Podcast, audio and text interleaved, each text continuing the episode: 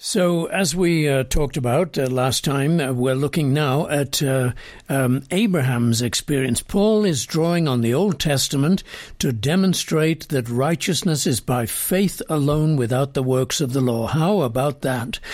We often look at the Old Testament as law and the New Testament as grace, but it's a totally screwed up idea. The truth is that God operates by grace throughout the whole of human history and throughout the Bible.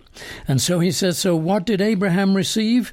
Well, he was accounted righteous. For Abraham, it says in verse 3 of chapter 4 of Romans, For what does the scripture say? Abraham believed God, and it was accounted to him for righteousness. I can tell you this that in my own experience in 1971, uh, this was a lifeline. This was an incredible a revelation, a joy to me, because I had always been trying to get righteousness into myself, to have it infused in me, sort of thing, injected, so that I would become intrinsically and actually righteous but I never felt righteous, and I certainly didn't uh, behave enough uh, uh, to affirm myself as righteous, behave enough uh, in a godly way.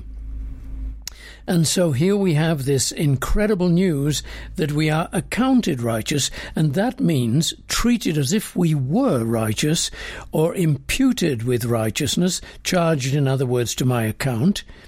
Uh, if uh, you give me the good news one day that I'm uh, that you're charging a million dollars to my account, well, that's what the word means.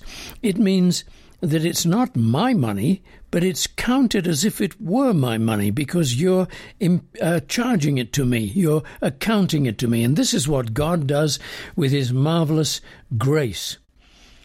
So then, Paul then jumps into that beautiful verse that, uh, again, by review here, but to him who does not work but uh, believes on him who justifies the ungodly, his faith is accounted for righteousness.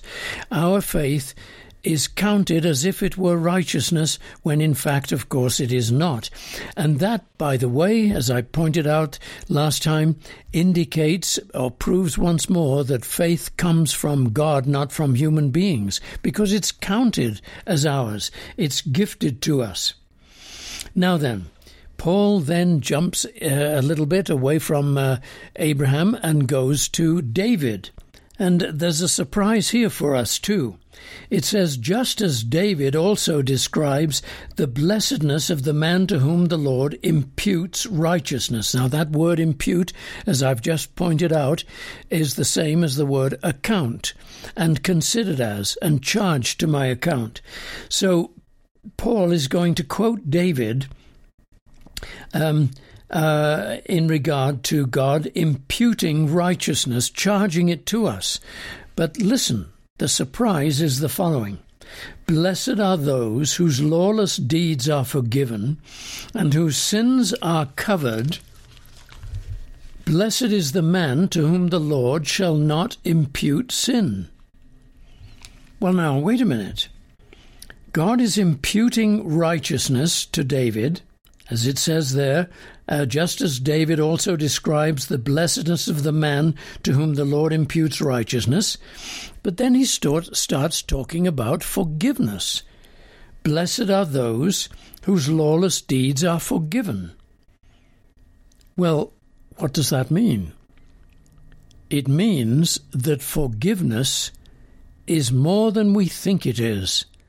It's more than simply passing over your sins and treating you as if you had never sinned, it is treating you as if you had always been righteous.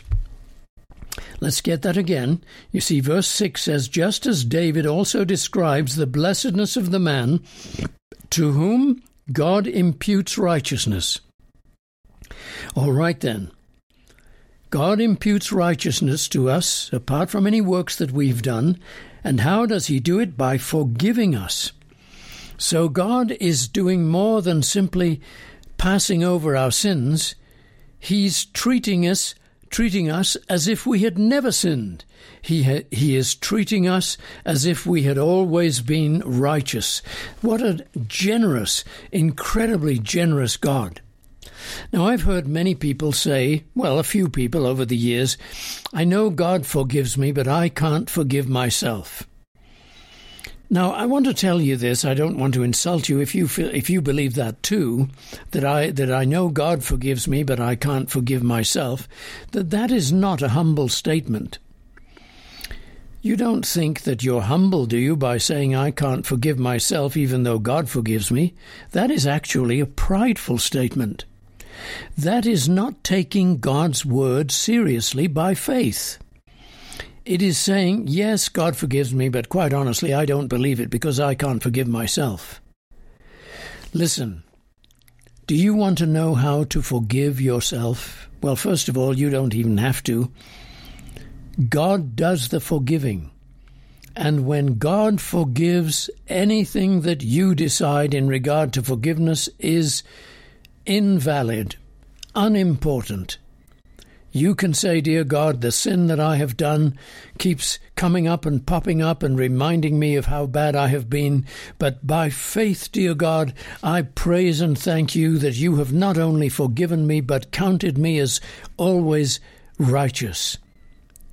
That is an incredible state that we find ourselves in as Christians. You know, the world looks upon Christians, some, sometimes if they know anything about us, which these days they don't seem to, as incredibly proud people because they believe that the God of the universe, who sustains all these billions and trillions uh, of galaxies and the trillions of stars in the galaxies, um, has time to give attention to little you and me. Well, he does. And he is so dedicated and devoted to little you and me that he puts us on a pedestal of Christ, uh, the brothers and sisters of Christ, by forgiving us and treating us as if we had always been righteous. This is what justification is. Now, look, let me tell you something that sort of leaps a little uh, farther afield. Why would God justify us in the first place? Why not just forgive and declare us forgiven and forgotten and so on? Because there is a big controversy going on in the universe between Christ and Satan. And Christ has gained the victory. That's why Satan was cast out from heaven.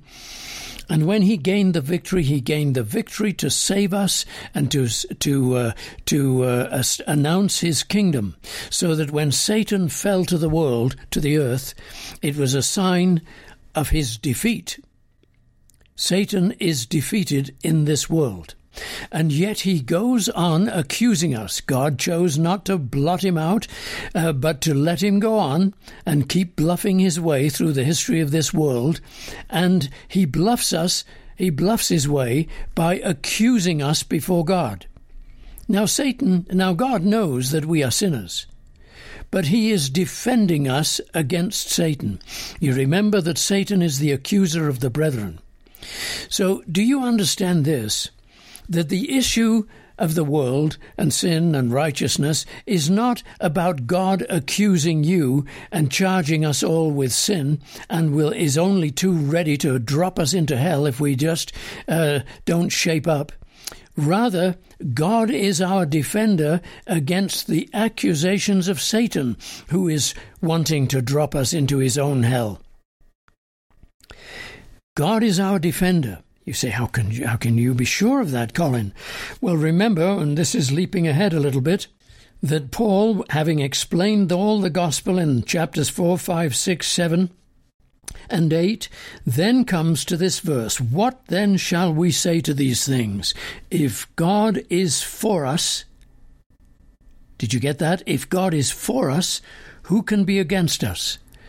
God has chosen by his love through, through his Son to defend us, to take the judgment for us in the person of his Son, to give us access to his home, reconciliation, so that we are counted as his children, not having ever sinned.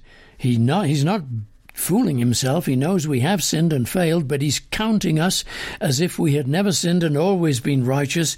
He's justified us and he's defending us against the devil. So you see, the truth of the gospel is not that you have an accuser on one side, Satan, and my goodness, on the other side, you also have an accuser, God, who is ch- charging you with all your sins. If you have two accusers, you are done for. You have no hope whatsoever. You will, your spirit will utterly be overcome. But if you know that though there is an accuser on one side of you, there is a defender of you, because he has given Christ for you, and you are trusting him in, in, him by faith, even though your faith is so imperfect, it is nevertheless a gift from God. It is a perfect gift in one way, but it is being countered by the doubts of your sinful nature. But God's faith in you will triumph, and he is defending you against the enemy. So look at it that way and see how privileged and how blessed you are to be a Christian, to be a believer. God has defended you. God has given you the gift of faith. He is upholding you. He is declaring you innocent. And uh, uh, Satan says, God says to Satan, I rebuke you, O Satan. The Lord rebuke you. Is not, is not this a brand plucked from the burning? You remember that verse in Zechariah 3, verse 10? You and I are like little twigs and sticks that have been plucked from the fire. And we are therefore God's children. So blessed are those whose lawless deeds are forgiven and whose sins are covered. Blessed is the man to whom the Lord shall not impute sin. And how does he not charge you and impute sin to you?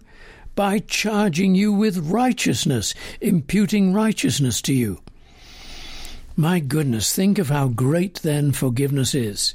God doesn't simply come along to you and say, You know, son, I know you've done a lot of sinning, but forget it. I'm just forgetting it too.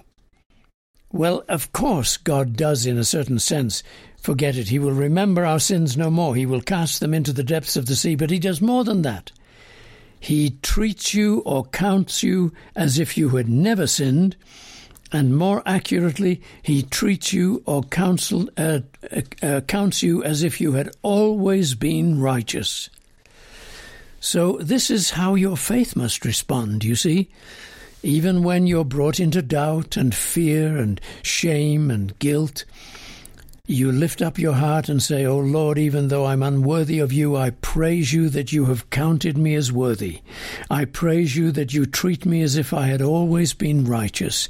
I praise you that you have cancelled out my past and even my present and my future because you love me. That is my present and future of sin because you love me and you have determined, predetermined, predestined that I, as He does for all the world, predestined that I shall be in your kingdom. You are my warrior. You are the captain of the guard. You have defeated Satan for me, and I praise you in Jesus' name. Well, thank you for joining me today. Colin Cook here, and how it happens. You've been listening to this broadcast possibly on the radio. You can hear it every uh, Monday through Friday, 10 o'clock in the evening, repeated at 4 in the morning on KLTT AM 670 in the Denver and Colorado and surrounding states areas. But you can also hear it any time of the day or night on your smartphone. Simply download a free app, soundcloud.com or podbean.com, key in how it happens with Colin Cook. And would you consider a donation because this is listener supported radio? It costs $39 per 15 minutes. Send your donation to Faith Quest, P.O. Box 366, Littleton, Colorado 80160, or make your donation online at faithquestradio.com. I'll see you next time. Cheerio and God bless.